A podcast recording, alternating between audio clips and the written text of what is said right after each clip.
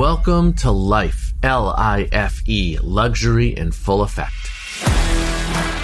I'm David Frangioni. I'm here with Justin Lee. And this is the show where we interview the people operating at the top of the luxury market. From entertainment, real estate, celebrity industries, and everything in between. Together, we'll hear their life stories and how they got to where they are today. Hello, everybody, and welcome to Life, L I F E, Luxury in Full Effect.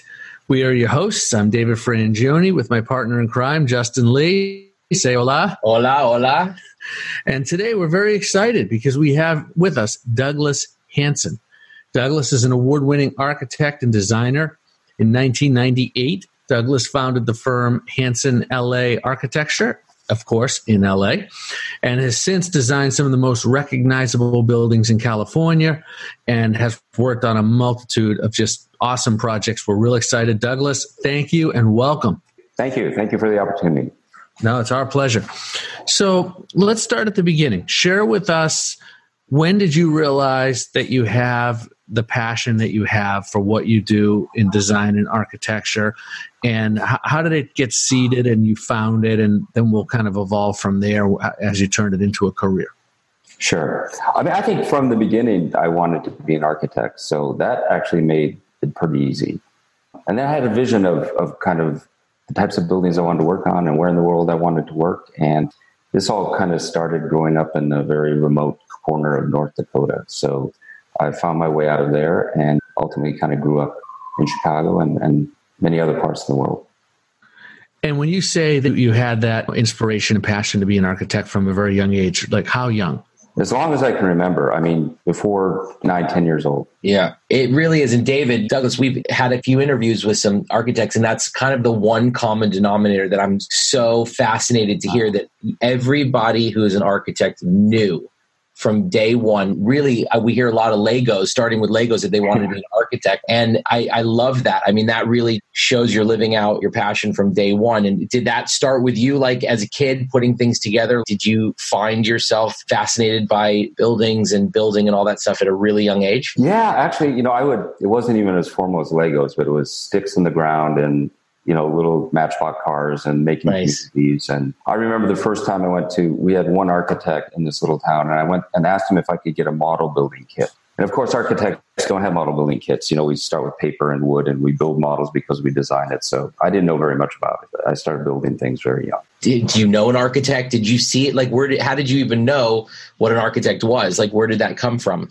I think there were a couple buildings that just fascinated me. Actually, not great historical buildings, but like the John Hancock Center in Chicago. I just remember seeing this amazing structure and thinking, my God, how do they even do that? Like, how do they figure that out? And, wow. You know, it seemed very international. It seemed like it was somehow it, it would take an amazing group of people to to put things together. And I think that was the curiosity is that this would give me an opportunity to work with other interesting people. And you went from North Dakota to Chicago, and then how did the trek end up in LA?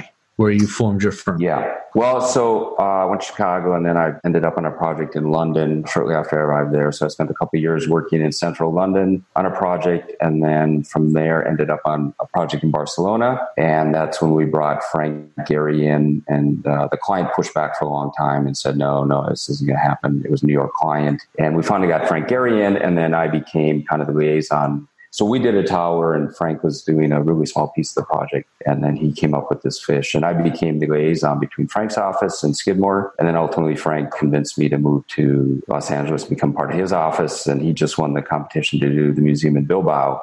So it was a, a perfect kind of time for me to come. My wife, not so much. She was pregnant with our first child. I always imagined living in Chicago. So we arrived in LA a few months before the baby was born and been here now for 27 years. Wow. And Frank Gehry was the catalyst to get you. Yeah. That, worked with you, obviously, he was impressed and asked you to come on and join the team. Correct. Awesome. So then, how long were you with Frank? Uh, just about 10 years. So I, I did Bilbao, did some work in Korea, did some other projects, a uh, big pro- project in Cleveland. The office was very small at that time. I mean, we were really 20 people and now it's over 100. And you know, clearly, the, the was the project architect, so that's really where we had a chance to kind of push forward on technology. And I mean, quite honestly, what I found at Frank's office, I I went to Skidmore, but I was a generation behind because when Skidmore was doing all these amazing buildings, they were at the forefront of technology. But when I got there, they were at a funny place in, in, in their kind of uh, growth of the firm. And then at Frank's office, it was like, okay, here, here we get to use technology and figure out how to build these really complicated buildings. So I, I actually found what I went to Gehry's office, what I went to Skidmore for, I actually found at Gehry's office. Interesting. But isn't it funny that you keep the focus of what you want to find and eventually it finds you? yeah. Not always where you're looking, but that's it right. finds you because it yeah, was important. That's, that's what happened. And when I look at your career, and we'll get to some of the highlights and some of the other experiences you've had during your career that you want to share and, and that you think other people would really be in- inspired by, the one thing that strikes me, or one of the things that strikes me, is that you seem to be a project manager, like extraordinaire, as much as uh, an actual designer and architect. Tell us about that. I mean, am I reading it right when I get to know you through just reading about you? Yeah, no, I think that's true. And I think that, I mean, that's clearly what I believe an architect should be because I, I, think an architect is somebody that, that has all these capabilities. We're like the conductor in the symphony or, you know, the chef. Like, like we need to know everything. And then, of course, we have people that help us get there. I think if, you know, a designer, somebody that does ties or shirts or collars, that's a designer. But I think in architecture, really for me, like you need to know how to build buildings, you need to know the technology, you, you need to know everything. And then when you start to manage an office, that adds more. Any good architect, they get, you know, anybody, uh, Frank and Renzo Piano, and it goes on and on, Norman Foster. I mean, they're, they're all, it's the design side that is, is in the news, but all these men and women know how to build buildings. And it's just the design side that gets all the press but project management and and I'm saying this with great reverence because project management is an extraordinarily important component, if not the most important component on a project. It never gets the respect that it's due.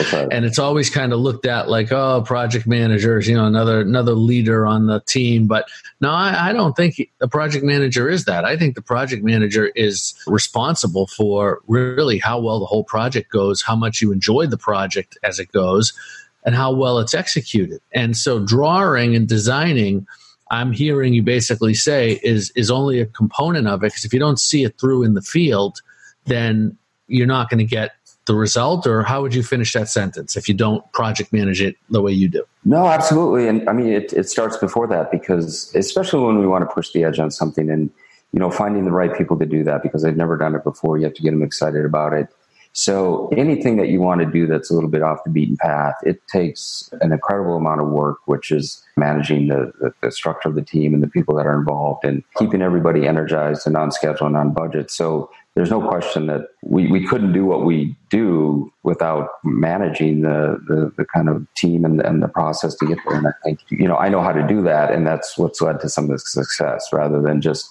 assuming somebody else will, will do it right or just drawing it, designing it, and handing it off. Yeah, that. I mean, if you're if you're doing a box or a, a, Target store or something that just gets repeated, I mean, you can do that. But if if you want to do the type of work we're doing, there's there's no way and we tried it without success of, of handing stuff off and it's it'll always not end up in the right place. What was an example of trying it? You don't have to use anybody's names of course but what would be an example of trying it without success and a lesson that you learned that other people can learn from by hearing your story? I mean i can share one of the the highest level in uh you know, it was in, in Frank's office, if you want me to, with two buildings that everybody knows. It's a, but it's a perfect example of of that. If you, if you up to you, you use whatever names you're yeah. comfortable with, but I'm all ears. I think when we were doing Bilbao uh, at the same time, the Disney Concert Hall in Los Angeles was trying to get built, and that one had a local architect, and we were trying to design it, and they were going to do the drawings and the whole thing and manage it, and it failed. I mean, they couldn't build it. In Bilbao, what we got to do was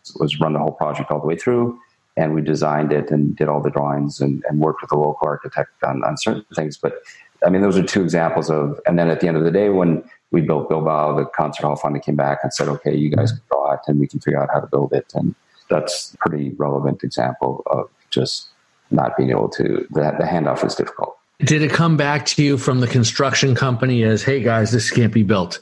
uh, initially? Uh, not in Bilbao. I mean, that's another fallacy that you know in America sometimes we think that we kind of lead lead everything, but in Bilbao we built the building in five years, start to finish. In America, we could even figure out how to build it. The contractors, because it was a digital database, right? It's all done 3D computers. There's really no drawings, and they could figure that out in Spain. Whereas in uh, here in America, nobody had done it before.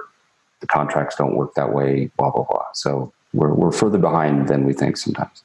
And with having so much experience, like all around the world, I mean, do you really feel the difference when you're doing projects in different countries? I mean, you really kind of like okay i know we're kind of off the beaten path here we're on the beaten path like how how is that? Yeah i mean so we adjust it. You know for example in germany you can use high tech you can use machinery you can print drawings and or print buildings do automated form work. And then when we were in prague for example like we knew labor was really cheap so it would all be done by hand and be done with hand forms and the whole thing. So i think clearly you just adjust for where you're at in the world and, and take use the technology that's there versus thinking that it's the same everywhere. So, you know, it's funny. I uh, a few years ago was working with some architects and computer 3D modeling designers from Spain. Yeah. And they were so I'm in the states and they're here from Spain and the project was originated from a company in Spain which brought them here but it was a project in the US.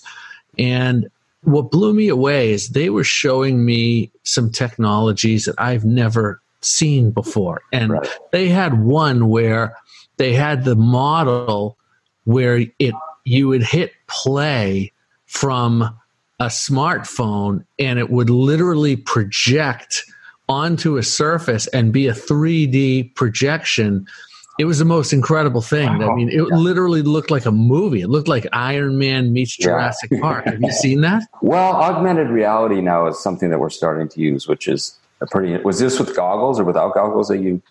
Without goggles. Yeah. And it was. It literally was like if you took one of those old school pop up little cards where you take the card and you unfold it in half and you lay it on a table and like an accordion like right. you know, we're talking like 100 years ago right it's yeah. not tech at all they did that digitally yeah so they literally w- were had in, in this case one of the examples they used to kind of get our attention initially and i think get our respect and i appreciated their approach to it. It wasn't eh, arrogant in any way but it, it definitely got our our attention is they they took this device out and they hit play and an elephant went running across our desk.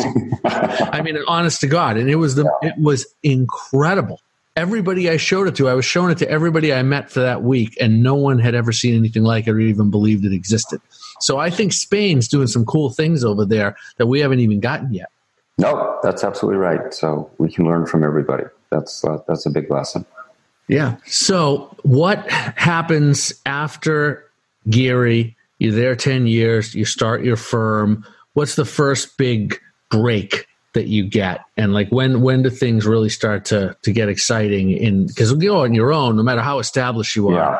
it had to be a little scary right yeah yeah and i had uh, four children but my, i had my fourth son right about that same time so it's like okay we got to make this work i mean you have no there's no turning back right so right i'll say yeah. So I mean, you're so cool, calm, and collected. Yeah, I had four kids, and I went on on my own and left Frank Gehry and in the middle of L.A. with nine million people competing against me, and you know, but I had to make it work. Well, how'd you yeah. make it work? So you know, it's all about connections, right? So my first real job that actually came out of that was a project in San Francisco where um, the California Academy of Sciences, which is the big museum there, it's a planetarium, a science museum, and an aquarium, was uh, looking to rebuild their building. So one of the person from Bilbao had his own company now writing the program. So he brought me on to participate and help them develop what the building should be. So that was that was a good break. That kept me pretty busy and a few people in the office for a couple years. And then once uh, we went out to, to other international architects, uh, Renzo Piano was was the one selected, and then I spent the next two or three years with him kind of finishing the building. So that kind of anchored the office, and then we did some other projects. That was your break, so to speak. That kind yeah, of got well, things. That's usually that's on your own. Yeah, it wasn't a kitchen, or I mean, I mean, I couldn't do that, right? I mean, I need I needed something big, right? So, um, but that was after I started my office, so I fumbled around for a month or two, and that opportunity kind of came up. So of course, that was. It's, it's Isn't that a big project though for someone brand new? They didn't question like, "Hey, why should we give it to you? You're only well, open a couple months." No, no. I mean, this was before just writing the program. So we spent two years. I mean, this is a huge museum. It has hundreds of millions of specimens and 13 research departments. So really, just trying to figure out what the new museum should be. So we wrote a pretty extensive document of, of just what the new museum had to encompass. So this was pre-architecture, and then okay, but they hired you for it as yeah. opposed to say, "Hey, let's find somebody to do it on, you know, on on future earnings, or you know, maybe we'll give you the project if we like what you do." Yeah, no, no. I mean, I was, uh, I, I was, I came in with another guy that had had the job, and then he brought me on as one of the experts. Oh, great! But yeah. under your own firm, so you could get yeah. the big rolling. Yeah, exactly. That's awesome. So then, what would be at one point? So you did or are doing the city market of Los Angeles? Yeah. Mm-hmm. Is that a current project? It is. So, you know, that that's a big project and we were we actually came into that project just to help the it was actually it was the first uh, produce market in the city of LA in the early 1900s.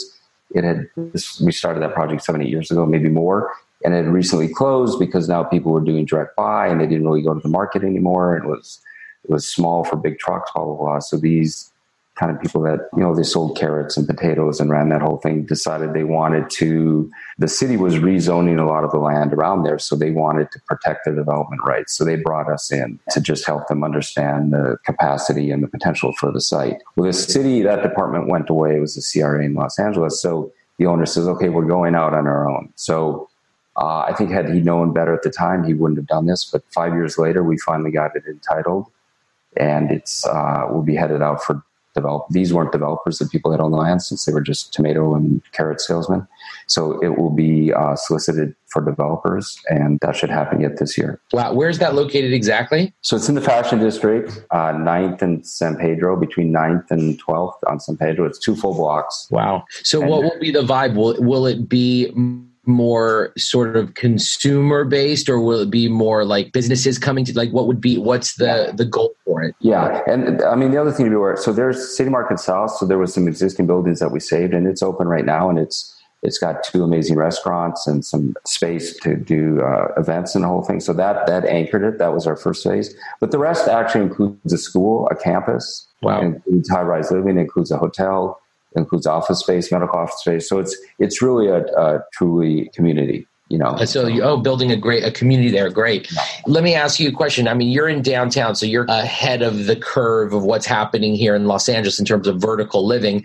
But you know, I'm here in Beverly Hills in sort of West Hollywood area. It's just exploding with, yeah. with vertical living. I mean, 10 years ago, it was not even remotely close to this. How are you feeling about that? And I mean, what are your thoughts? Yeah, so I did one of the first buildings, you know, 10 years ago, Concerto. It's called Apex Downtown now. So we were one of the first. And before 2008, I think we built two towers or three in that kind of round. And, and this time around, we built, I don't know, 10 or 15 and some wow. some buildings. But any any cycle in Chicago, New York, Boston, I mean, I mean, they build more than we just built in LA, and, and we built a lot. But so I think high rise living now, I think downtown is established and clearly people you know know it's here and, and you, there's all kinds of different products and condos and apartments. So i think uh, now it, it's a place to come and a place to be and people are getting used to um, high-rise living in los angeles. Okay and i have a total personal question now from my not personal for you but personal for my you know wanting to know. Okay so all this vertical living and all this stuff how do we prepare for the earthquakes? I mean we just had a few nice earthquakes. Are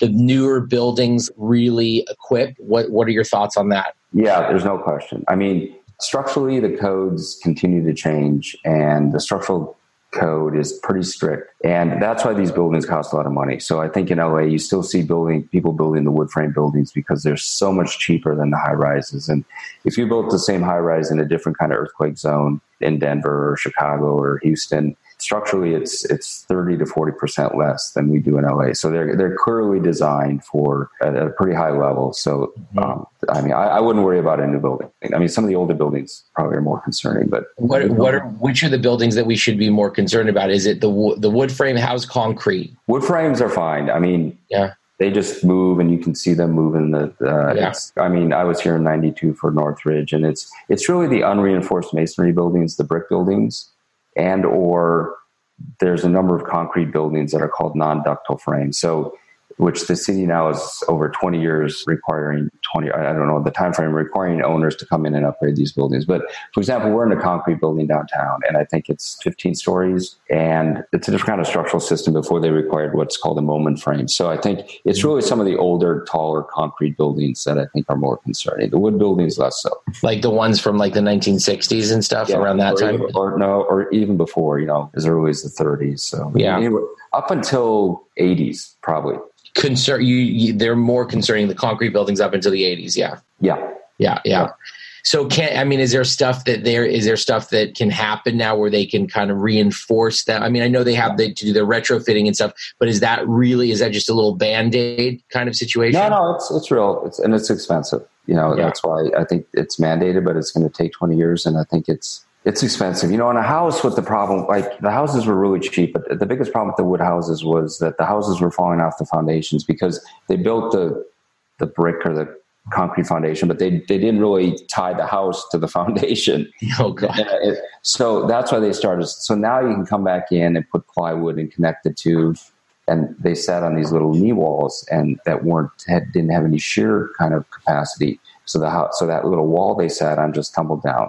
So those are pretty easy fixes, but the concrete yeah. are, you know, clearly more significant. And then bringing us to like the new and, you know, the brand new all bells and whistles kind of really fun new buildings. What are some of like the standard, let's say luxury over the top things that are standard in buildings now that you're doing that are really cool. Uh, you know, we see these movies with The Rock and they've got all these buildings that have all these cool technology and the building kind of speaks to you. But what are, what are some like really amazing advanced fun stuff that you're seeing and doing? Yeah, I think the amenities, you know, everybody's expectations of amenities from everything from wine coolers and wine storage to pretty high definition kind of studio quality uh, screening rooms I think so the shared amenities are, are really important to people, you know, and then once you get into the unit, technology with the doors and Nest thermometers, and you can really control as much as you can from, from outside your apartment. Another thing that's, I think at the end of the day, I, I think that's the easy part. I think the, the challenge in, in certain places right now is, is really the, the service side, because I think people there's not a high level of service in some of these buildings and i think so we can get the finishes right and get the amenities right but you know you need the right doorman and you need the right yeah. you know kind of all those Physical things person to do yeah. that yeah but there's a, a, a, new service that actually in one of our projects they have and it's a proprietary business but there's like four or five people milling around the building and for $40 a month you can have them. They'll unpack your dishwasher. They'll run and get groceries for you. Wow. Yeah, and so it's like forty dollars a month. Yeah, it's pretty inexpensive because they're just like in the building, and then you you know they'll make your bed, and I mean it's crazy. Wow. So it's to me it's that level of service yeah. Because like once again, we can get the rest, you get the pool and the chairs and all sure. that stuff. It's it's really the service that I think is finally starting to catch up with with some of those things. It is because that's really I mean, listen, everybody you know, everybody's favorite thing is to you know blend a home with a hotel, you know what I mean? Yeah. And I think that that's really the best way. I mean, some of my favorite, which I think are so cool, are some of the you know, like the montage, um, and then they're doing the addition on Sunset, and these buildings that are hotel, and then they've got the units because you've got full access to all the hotel amenities, which I love. I think that's brilliant, and I think that they're exactly like you said, like you're not seeing enough of those hotel style amenities in something that doesn't have a hotel attached to it. Like I think they're doing a nice job with 10,000 on Santa Monica Boulevard. Yeah. Right. That's pretty high level amenities. Yeah. Yeah. Really high. I mean, it's just, you can't, you can't buy them. They're just rentals. But um, I think that they're doing a really, really great job. And they really, I mean, these older buildings, you see zero community spaces. Like they'll yeah. have a little gym in the old building, and now it's common practice to have a movie theater and you know have the, all the bells and whistles in the apartments. Let me ask you, with your you know with your newer residential stuff that you're doing, how involved in like sort of the creation besides what you're doing in you know the architecture aspect of it how um, involved are you in like the av of the specific unit? Do you come in with ideas and go hey i'd like to see this in there? I mean who, how does that how, how are you incorporated into the av aspect of it? Yeah i think you know if, if it's a custom penthouse or something we're all over it. We, we did one downtown and you know it had a, a big wall a huge two story wall that moved down in front of the screen and you know, I mean, really high tech everywhere so that you could control this from many different places in the unit, included lighting, the TV, sound, all the appliances, everything. So this was like at the highest level of, of kind of integration. But that's pretty unique. I mean, I think what, what our normal expectation is that, and you know, quite honestly, it, it usually comes in too late because I think people still think about it as a secondary thing to, to, mm-hmm. to being a primary now because it's all about technology. Sure. Um, but I think that, I mean, we, we, since we do a lot of buildings and sometimes our clients, we do more buildings than our clients. So I think we bring knowledge from all these different buildings and try to make sure that they, we share with them up front as much as we know so that we think about access and door locks and how you get from one place to the other without keys and and, and the whole yeah. thing. They don't ask us to be involved all the time, but we find our way in. You find your way. You know, it's it's yeah. and, and, there's such. I mean, there's it's changing. You know, so rapidly and quickly, and it really is. I mean, God. How incredible to have the just all the amenities that we that we have access to now. Just to have not to have keys and not, to be able to come in and know who's coming at your door. I mean, all that stuff I think is just really crucial with living. I think it's it's amazing. Yeah, I mean, I think all these things are about taking advantage of technology because I think we can do a lot if we do that, and it, I think oftentimes it makes it cheaper. I mean, you know, for the landlord, they don't have to do all these keys and have people manage all that stuff. So I think usually technology at some point is clearly is, is makes it uh, more affordable for people. But the construction industry is one of the worst. So that's a whole other topic. How someday we need a disruption in this construction industry because there's too many people still out there pounding nails and running over each other, getting each other's way. And they still a lot of times use plans versus computers, and plan check is still done with old fashioned plans rather than you go LA City building, right? You take you take a set of plans there and they mark it up by hand. I mean, are you kidding me? Oh my God. Yeah. To this day they still do that. They still do that in Los Angeles. It's it's really hard to imagine. Some cities are further ahead than that, but in Los Angeles, you still take rolls of drawings Oh my god! Where is what city? What city is the most like progressive with stuff like that? And I know LA's. T- I mean, I know LA's difficult. I mean, yeah. I know especially like Beverly Hills. Like you can't, you know, for a single family, you're looking at two years before you can get your plans and permits and everything approved. It's crazy. Yeah, and then you're in the coastal zone, and that's even more difficult. I think, like, like, a lot of other countries, we have a very international office, and the people from Canada, you know, clearly this is ten years behind those guys, and so I'm not sure actually where in America that anybody's any better. I'm sure there are places, but I think once again, other countries are further ahead. They are further ahead. Yeah. And do you like, do Douglas? Do you do much residentially? Uh, you know, we do a lot family? of the multifamily. We're we're doing a couple single family. We've done a couple single family, but it's a market we want to get into because if you're in LA, oh my God, you're not doing single family residence. So for the right clients, we're going to do it. And we're even looking at doing some design build where we'll actually be the client and also just build it as a spec home. So we have two projects we're looking at right now for, for that. Amazing. I went somewhere yesterday. I went to this new house that's coming on the market just um, in Beverly Hills, $25 million house, and it's a wellness house. Are okay, you, yeah. you know about the, it's, yeah. is it the Del, Delanos, the, the one that um, Deepak Chopra and uh, DiCaprio are on the board of, you know, yes? Sure.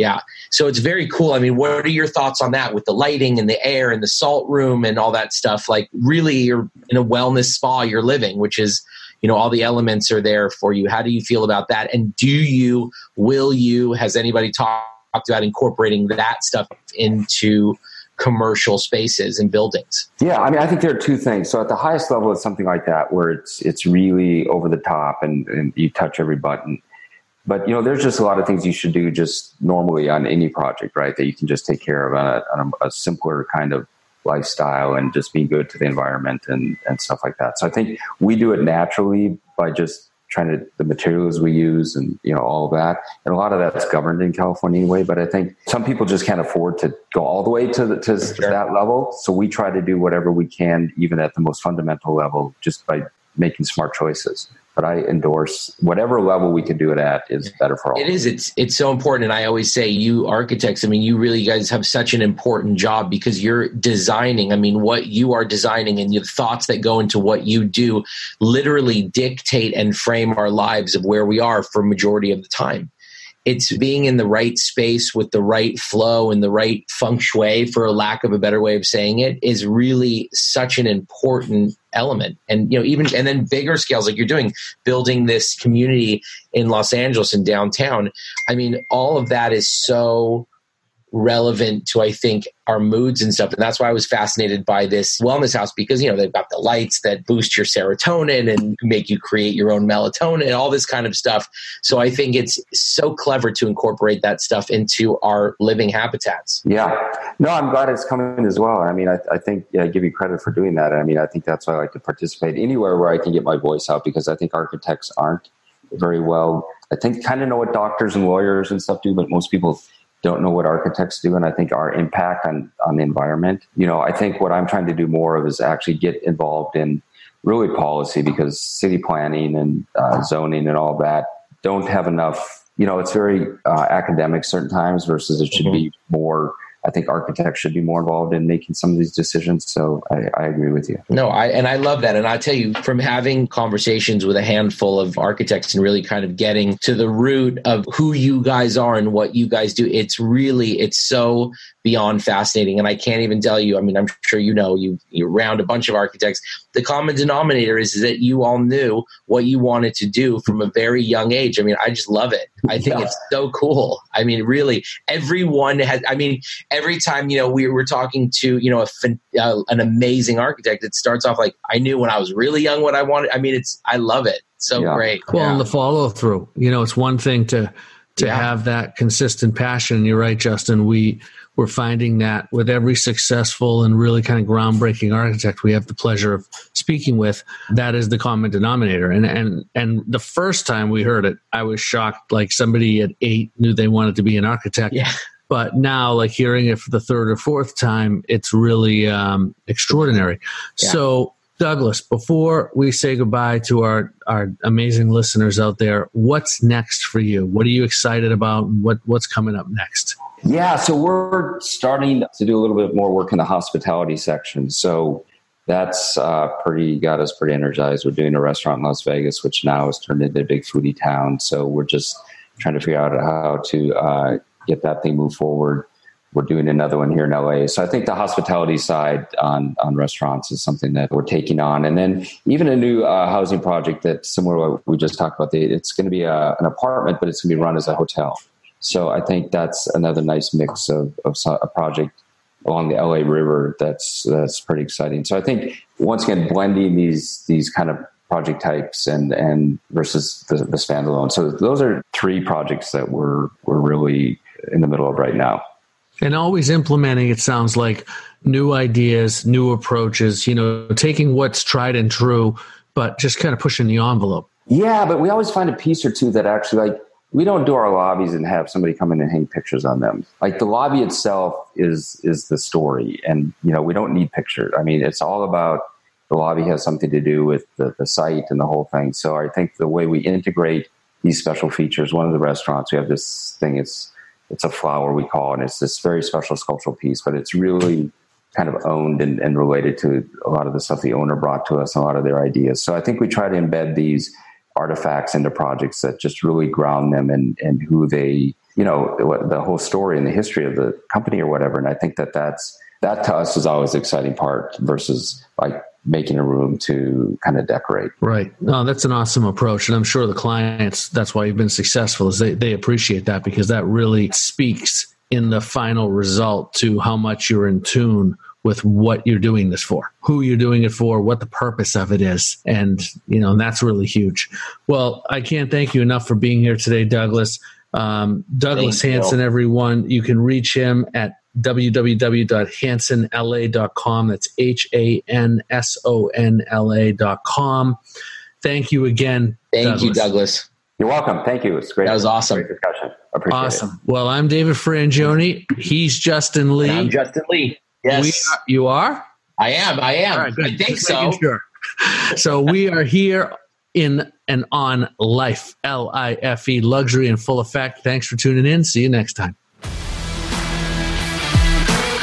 Thank you for listening. Head on over to luxuryinfulleffect.com to join the conversation, access the show notes, and discover more content.